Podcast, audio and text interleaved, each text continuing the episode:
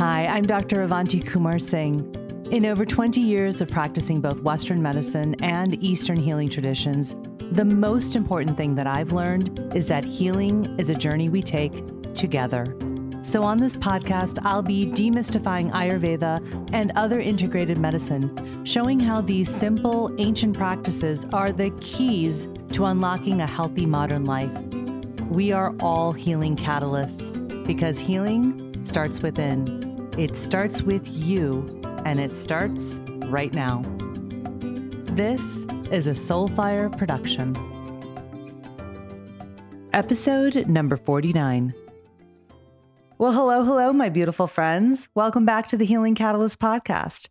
And if you're new here, welcome. I'm Avanti, and I'm so thrilled that you're spending some time with me today. Can you believe it's May, a new month, which means a new intention around here? Which this month is Plants as Medicine. In addition, it's Mental Health Awareness Month. And so the topics and guests this month will be centered around both of these topics plants as medicine to support mental health. And the conversations this month are with the leading experts in the fields of integrative psychiatry, nutritional psychiatry, and culinary medicine. So you don't want to miss a single one. Now, today we're diving into psychedelic plant medicine and sacred medicine with part one of a two part series with two of my brilliant colleagues and dear friends, Dr. Ellen Vora and Dr. Tanmeet Sethi, who were both on the podcast last year. We've linked those episodes in the show notes because if you haven't heard those episodes, you definitely want to go back and listen. A little bit about my two guests. Dr. Ellen Vora is a board certified psychiatrist, medical acupuncturist, and yoga teacher. She takes a functional medicine approach to mental health, considering the whole person and addressing imbalance at the root rather than reflexively prescribing medication. She focuses on everything from physical health, sleep, nutrition, digestion, thought patterns, relationships, and community to our connection with nature and creativity and the ways that we find meaning in life. Her first book, The Anatomy of Anxiety, has been a bestseller since it was published in March, and I recommend it to every single one of you. It's literally a paradigm shift in how we think about anxiety. My second guest is Dr. Tanmeet Sethi, who is an integrative physician, speaker, and educator who has worked with thousands of patients for over a decade in a large urban hospital, serving as an advocate for marginalized populations, women, and children. What she's discovered is that while illness may appear in many forms, it almost always stems from a common source a disconnection from spirituality and a disconnection from healthy foods that feed your body, mind, and soul. She's witnessed transformative results in her patients from practicing gratitude, prayer, breathing, cooking, and mindful eating. Dr. Sethi is also a TEDx speaker and is currently writing her first book, which will be published later this year. In this amazing conversation with Ellen and Tanmeet, we discuss everything that you want to know about psychedelic medicine. In part one today, we discuss what they are, how they work, the history of psychedelic plant medicine in indigenous cultures, and the importance of community and ritual in healing. In part two next week, we discuss what a sacred medicine ceremony is and what to expect if you participate in ceremony, why ritual is medicine, and what to look for when searching for a psychedelic or plant medicine practitioner. And honestly, more than anything else, both Ellen and Tanmeet share their wisdom and knowledge from a place not just of years of training and education and expertise as doctors, but from a deep place of humanity and love. This is a beautiful conversation between three friends and colleagues about their personal and professional journeys with sacred plant medicine, one that I hope serves you on your healing journeys as well. Well, Tanmeet and Alan, thank you so much for joining me today. I know it took mountains to get all our schedules coordinated. So I really appreciate both of you being here. And really quick for the listeners, both Tanmeet and Ellen were on my podcast at different times last year, and they both actually had talked a little bit about psychedelics and plant medicine. And I had said to each of them individually, well, we have to do another podcast to talk about that. little did I know that a few weeks after I talked to Tanmeet, that both Ellen and Tanmeet would meet each other. And they were texting me saying, Look who I met. And I knew I had to have them both on together. So I'm so excited. And one other thing for the listeners this conversation is going to get split into two parts. So make sure you listen to part one and part two. So we're going to jump into everything plant medicine. So thank you for being here, you guys. Thanks for having us. This is an honor. Oh, I'm so excited. So let's just jump in. You know, I have gotten so many questions from people about psychedelics, about plant medicine, and trying to understand, you know, is it for me? Is it not for me? And I think the biggest question, maybe it's gotten to be even more of a popular question probably over the past two years with everything with the pandemic. It's been in the media a lot. There's all these wellness companies popping up, you know, talking about psychedelic medicine. It's, you know, in the Wall Street Journal, it's in the New York Times, it's everywhere. So I think there's a lot of questions and confusion about, you know, what is it? Does it would it work for me? So let's kind of jump in there. So maybe the place to start is asking both of you, what are psychedelic medications or medicines? How do, you know, what are they? Let's start there. So I'll take a first stab at this. Um, it's a heterogeneous category of medications, and it's um, it can be many things. We're in a moment right now where it's a little bit of a you know it when you see it, but there are a lot of different approaches. The way I think about it is that you know I think about classical psychedelics. We have things like um, the ones that are being most closely studied for therapeutic uses are things like psilocybin, um, and ketamine less so being studied, but ayahuasca is certainly in the mix. And then there's a lot of research around MDMA, which would typically not be considered a classic psychedelic, but is sort of grouped together in this new renaissance of taking a different approach to mental health. Mm-hmm. Yeah. And and I think Ellen, just to build on that, because I, I love that intro to it really is so hard to put them all together for um, in one category. But I think that really in the end, we could think as well about these categories of compounds being plants of the of way of really shifting consciousness is why I think they all have come into such focus. And so their their mechanisms of action are different their effects are somewhat the same some different you know i mean there's lots of overlap but in the end what we're talking about are plant medicines even the ones that are synthesized originally came from an honoring of plants and ancestral indigenous knowledge of those plants and so what we're really looking at are uh, classes of compounds and plants that are really being shown to in science for what they have been doing for millennia, which is really shifting consciousness and helping us look inward so that we can look outward with more connection and openness. Mm-hmm. So beautifully said. I want to just jump and play off of that a little bit. Yes, it's, please. I think that that really is the commonality, and in a way, you know, you said it so well. Tanmeet there's there's ways that they work similarly, um, and there's ways that they all work differently. And there's many of them have an impact on our serotonin signaling, and many of them are active at the 5-HT2A receptor in the brain. So it has a little bit of an echo of what we're working with already with our you know, psych, you know psychotropic medications. And many of them are actually anti-inflammatory, which is interesting and plays off of a more cutting edge understanding of how mental health and really our physical health in general uh, is so influenced by levels of systemic inflammation. And then there's the neuroplasticity idea of increased secretion of BDNF or brain derived neurotrophic factor, which helps our brains become more, you know, it, it promotes neurogenesis and neuroplasticity, which to translate that, we can grow and change and adapt. But to circle back around to what you said so well, that it's all about shifting consciousness. Mm-hmm. What I find most exciting and promising about this category of psychedelic and psychedelic adjacent medicines is that the best way I heard it described was reverse PTSD.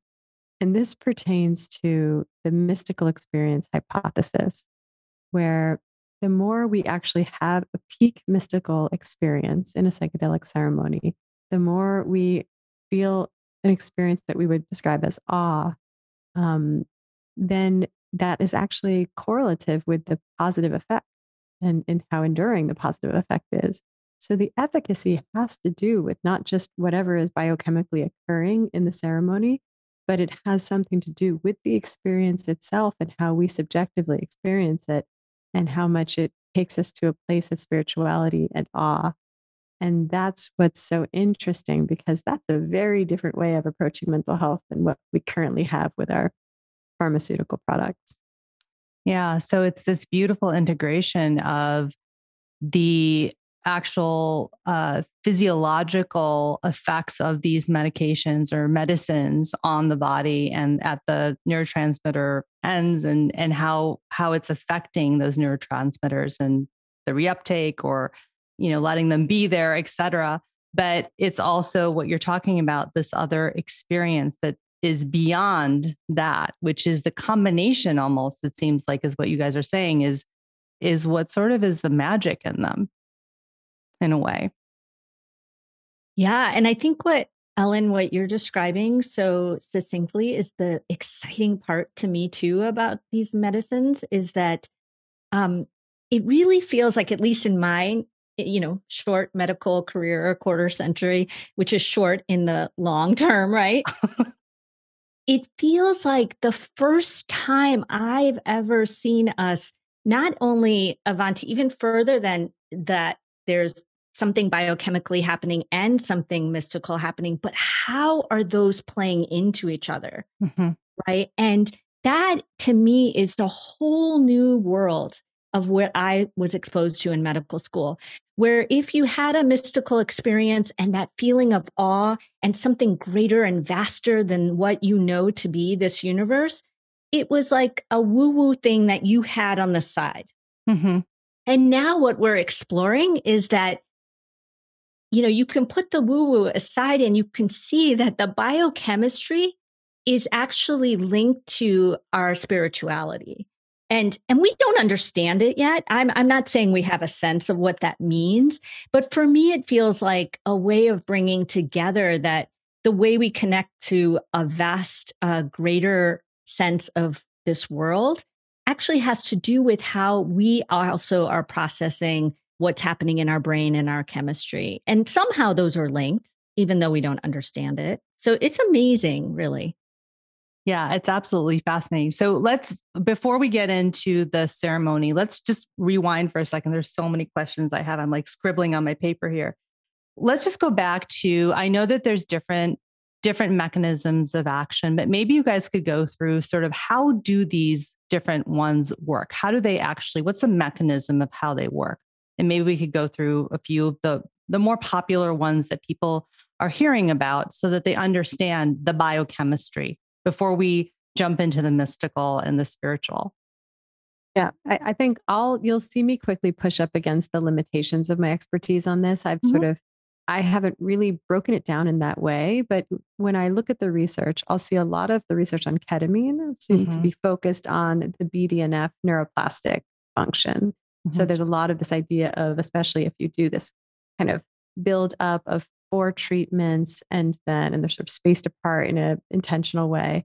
And then there's this window of neuroplasticity, which I find as a therapist to be really exciting because then I sort of catch my patients as they come out of the window. They're in the window, they come out of their ketamine treatments, and let's move, you know, let's really capitalize on this opportunity to rewire, to uh, reframe, and to really uh, shake everything up and let things be up for grabs. I think ketamine also has this other interesting um, way that it's really potently healing is that it is a dissociative. And I find that all of these different medicines have different ways of helping people work through trauma. And the dissociative quality is interesting in that the same way someone might approach a traumatic memory, and then it's almost like they instantly go into a stress response, which is not a very fruitful state of mind to heal or or change our, our, our thoughts. You know, it's the same as if you're in a fight with your partner and it's like, okay, we're having a, a, supportive, sympathetic conversation. We're trying to work through a problem, and then somebody trips a wire, and one person is triggered, mm-hmm. and then nothing fruitful happens anymore. We just become sort of animals up against right. the wall, and we we're triggered into a fight or a flight or a tend and befriend or a freeze response. And so, a lot of my patients, when we come up against something traumatic from their past, their body goes into a stress response and we can't really do much change. But when they're under, when they're in ceremony with ketamine and they're dissociated from their body, it's almost like that stress response doesn't um, grip them. And so they can really be with the thoughts, be with the memory, and and look at it without getting overwhelmed by the stress response, without it shutting down fruitful thoughts. And so that's one interesting thing with ketamine. And I'll pause for a moment, but there's things to be said about psilocybin and how it's active at increasing global connectivity, which we don't know what that means, but it's interesting mm-hmm. to sort of mm-hmm. see the scans of brains under psilocybin treatment and how active and interconnected it is. Um, and we can talk about the default mode network as well. But I'm yeah. curious to hear what Tanmeet wants yeah. to add in first.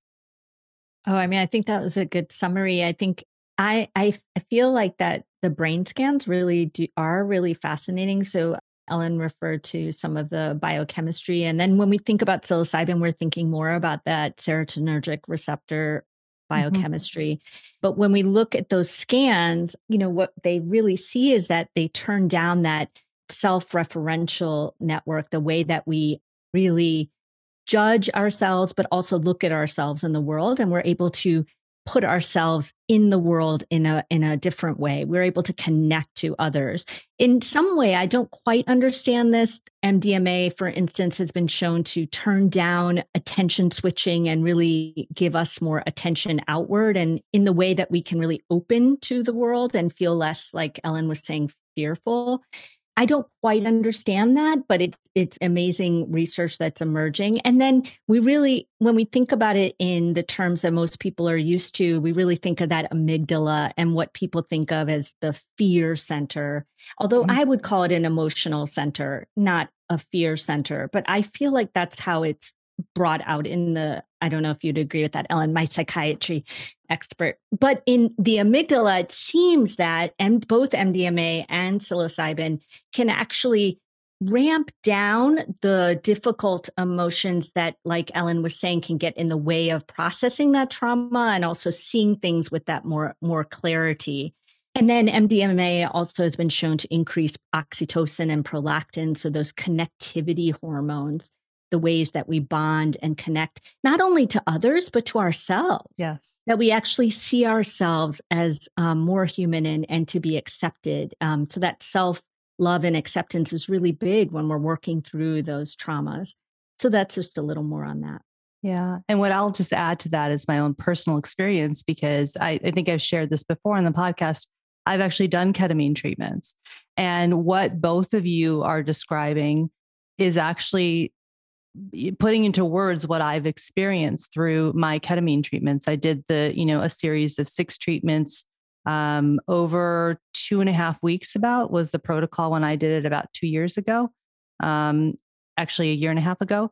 And I will say that the the experience that I had was all of the things you said. I had a decreased sort of stress response. I mean, I could I remember things coming up during the treatments, probably about three treatments in. And all of a sudden, I didn't have this fear response or this, you know, um, excited sort of stress response to it. I sort of was like, oh, okay. And I just was able to be with it. Um, and I think what you were saying, Tanmeet, also is that for me, the experience was also a lot more about seeing myself differently. Um, and I, you know, I don't know. It's hard to put it into words when you've been through it, but you guys have done a pretty good job of it for me. So thank you for that. But um, yeah, that's been my experience uh, of ketamine. So I think that connects to this default mode network conversation that, yes, that we should please. have, which mm-hmm. um, you know, I'm I'm so curious to hear what Tanmeet has to say also about the the DMN. But it's it's really interesting. It's this part of our brain geographically where we hang out when we're not actively engaged in a task. And um, what I find, what, or where, what I've decided how I make sense of the default mode network is when we're not actively engaged in a task and when we're not really present in the present moment, what happens is our mind, we, we have our habits. Many of us start future tripping and being anxiously anticipating something in the future, or we dwell on the past and we sort of get consumed with um, regret, um, grief about the past. And so those tendencies, they seem to also overlap with our understanding of our, our limited sense, our narrow definition of the self that I am separate from others and these are my problems. This is what I'm worried about in the future and what I'm not happy about from the past. And when the default node mode network is quieted in a psychedelic ceremony, not only are we better able to be present, but it almost dissolves this narrow definition of the self. And we start to feel an expansion. It's almost like if you ask someone in ceremony, what are the boundaries of you of you? And rather than like me or me, my family, it sort of becomes like, well, I feel pretty connected with all of New York City. Wait, all of humanity. Wait, all sentient beings. Wait, the whole earth. Wait, yes. the universe. And yes. you start to feel really expansive. Yes. And man, is that the salve to what ails us as a society right now. Like we need to start recognizing how interconnected we are, how we're not separate from others' suffering, how you know it it motivates pro-social behavior of looking out for others um, it, almost from a selfish stance but who cares whatever it takes but it's almost like to start to feel interconnected we get a little bit less myopically bogged down in our own problems but we also start to feel really engaged with um, like w- we want to step up and take purposeful action in a way that pertains to a much broader definition of what matters to us. I, I think that might be the best description I've heard of the default mode network, Ellen. Yeah.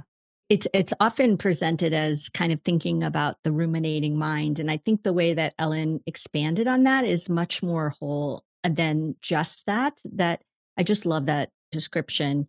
And and I think that that ego, it's, it's ego dissolution or a sense of self dissolving, however you want to think about it, is really what, if we think about why these medicines, these plants are so important, it's that, you know, that is really why we have survived.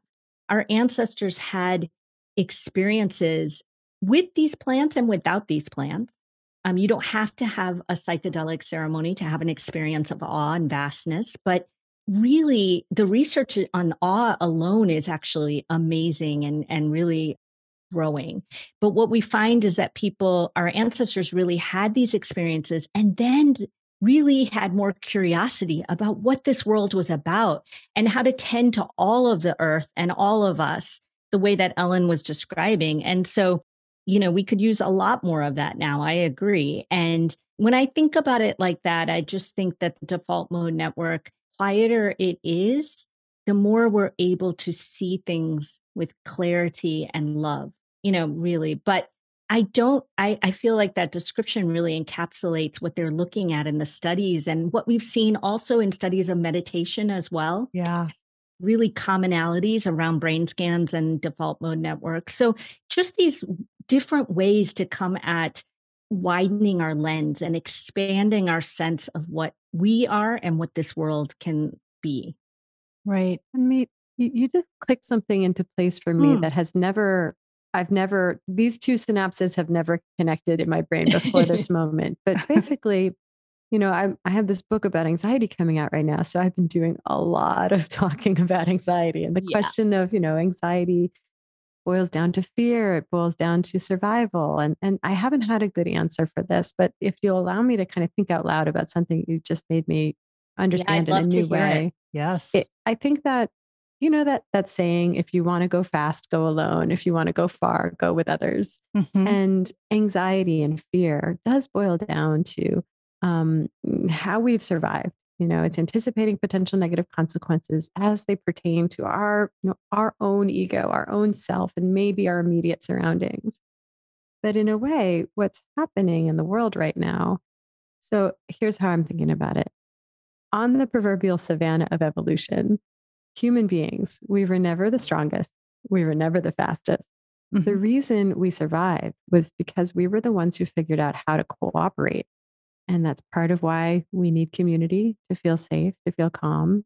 Um, but I think it pertains to these two different kinds of survival that our anxiety pertains to. There's survival of the individual, but mm-hmm. then there is survival of the collective. And that's also in our hardwiring. And, and I think part of what we can achieve when more of us work with entheogens, find a place of being undefended, find a place of quieting the default mode network and dissolving that narrow sense of the self, is that we're leaning more into not just survival of the individual, but survival of the collective. Whoa. Need to take that in. Yeah. Yeah. It actually, Ellen, I could talk about this for hours, but the reason that I've been thinking so much about this is it's actually in the book that I'm writing because I have been thinking about this idea and of justice in our body but then how that contributes to justice in the world. And that's how this really came together for me in the sense of really how have we contributed to a collective for millennia and how do we need to remember and honor that so that we can actually go forward instead of what feels like a time where we may be going backward so i really love the way you put those synapses together because it's really reaffirming for me what i've been really writing about and and just muddling with it's almost like we're being asked to go far, or we finally have an opportunity to go far, or in a way, we have no choice because we've, as you put it, like we're hyperpolarized. There's so much excavation of all of the injustices and all of the wrongs and harm done that we're finally staring at how far we have to go. And so we can't just go fast alone. We need to find these inroads to going far. Yeah. In company. Yeah. Mm-hmm. And I don't know if, if you, either of you have read a, the overview effect or writings about that, but it's really these sort of compilation of writings from astronauts who have been in space and seeing the earth from space.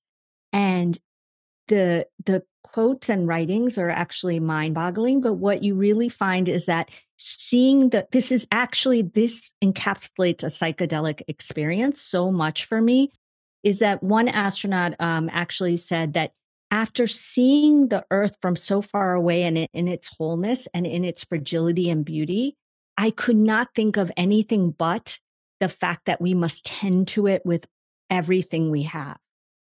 You know, and I actually get a chill when I, mm-hmm. that isn't an exact quote, but that's a summary of what this astronaut said.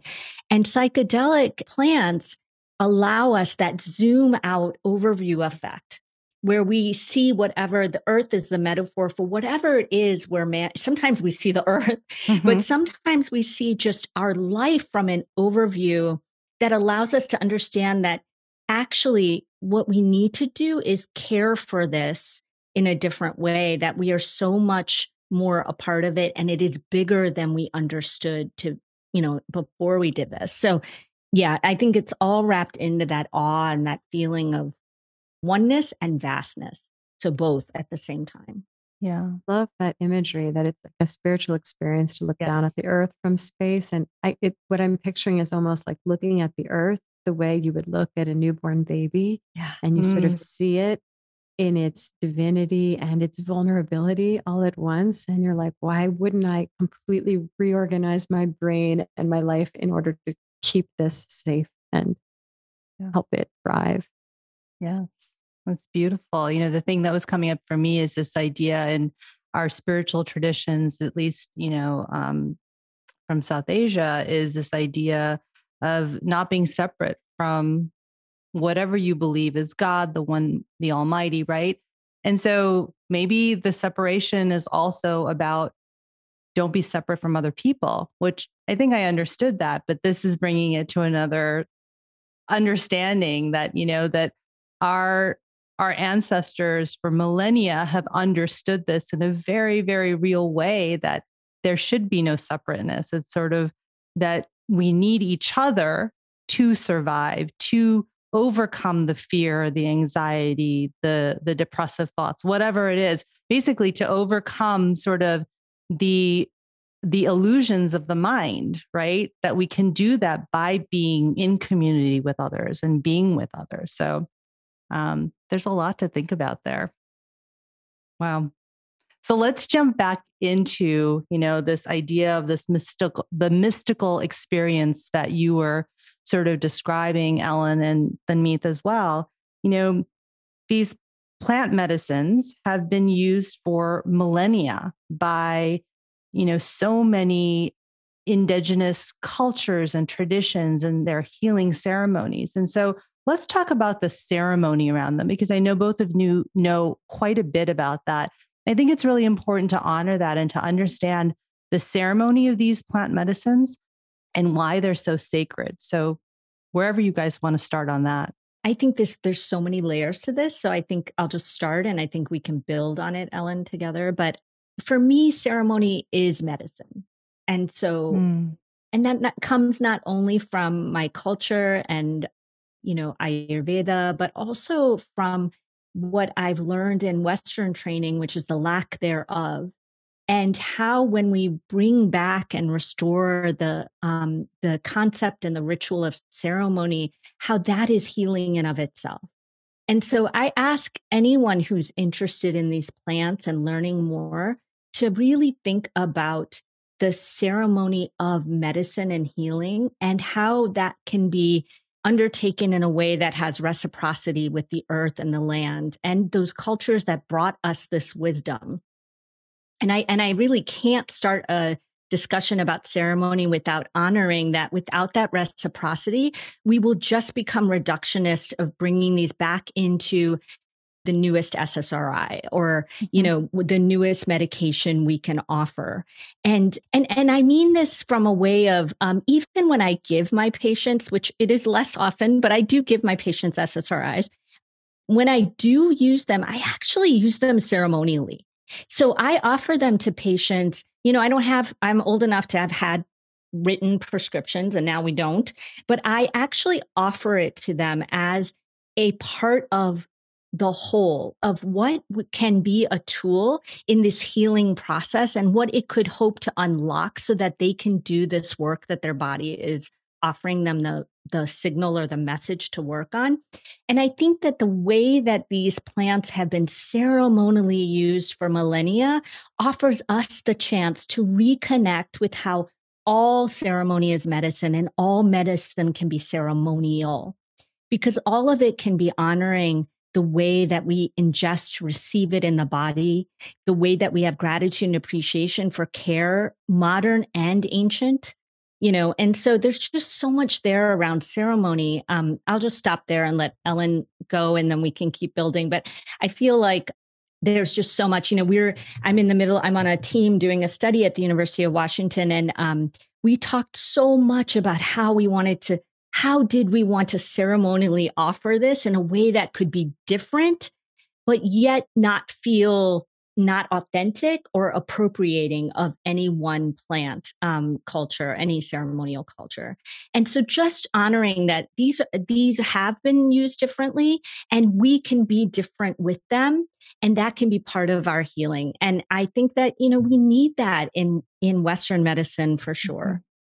I feel like I'm going to need a massage after this conversation because I'm nodding along so vigorously. you know, just so I know. Much. I wish I wish the listeners could see the three of us just like yes, yes, yes. So this is just to bask in this circle of uh, wise goddesses. So yeah, I agree completely, and I think this is this is missing from Western medicine. It's missing from Western culture writ large. We we we are missing ritual, and in a way, we haven't even talked yet about the caveats of you know who shouldn't be using this medicine you know mm-hmm. contraindications and set and setting it's all important but i think in a way at the end of this if someone feels motivated um, eh, but psychedelics are not the appropriate treatment for you ritual is you know ceremony is and it's part and parcel for w- the ways in which this medicine is sacred and therapeutic and i think that um, this is somewhat of a personal story, but I remember the first time I was was in Brazil having my first experience with ayahuasca, and it was probably at that point four years after my mom passed away, and I was in. I think it was my second ceremony, and the whole ceremony for me was a funeral. It was a funeral for my mom. That was my ceremony. That was my experience. And in it, in a, in a sort of magical thinking kind of way, I experienced as everyone was there honoring the life of my mom and in many ways honoring my father, like what the burden he has to bear at this point.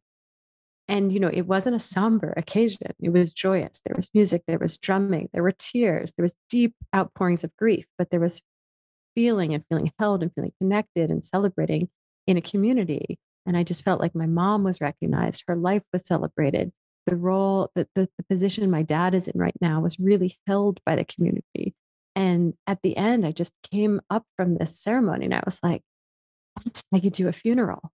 And it just felt like we don't, we, we miss the mark in so many ways and how we um, arrive and gather and and mark in time these you know enormous events of our lives and i felt like now i felt satisfied that this had been properly marked.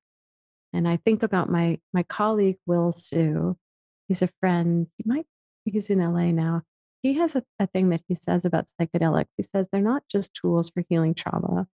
They're here to help make spirituality palatable to our starving western world.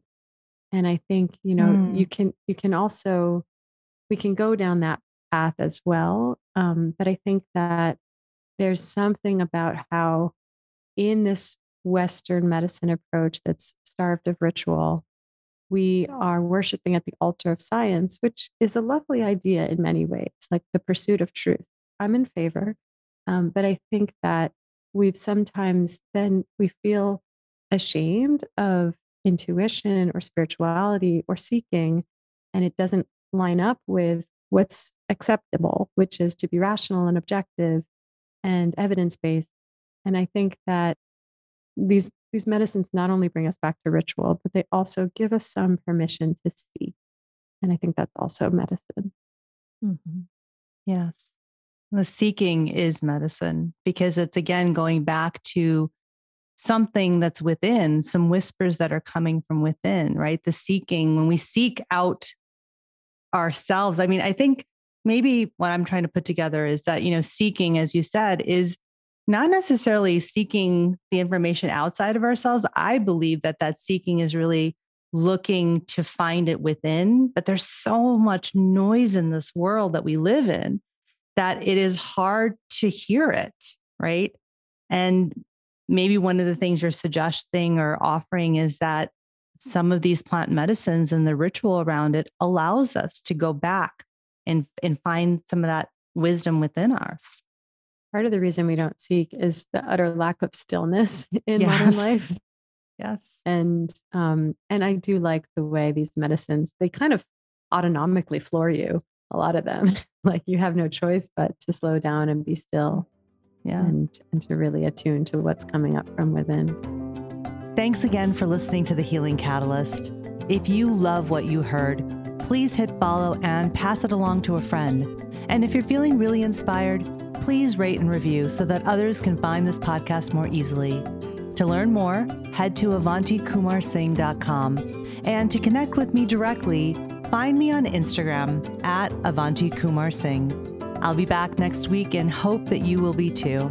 Until then, remember, with the right catalyst, you have the power to activate your own healing because healing starts within.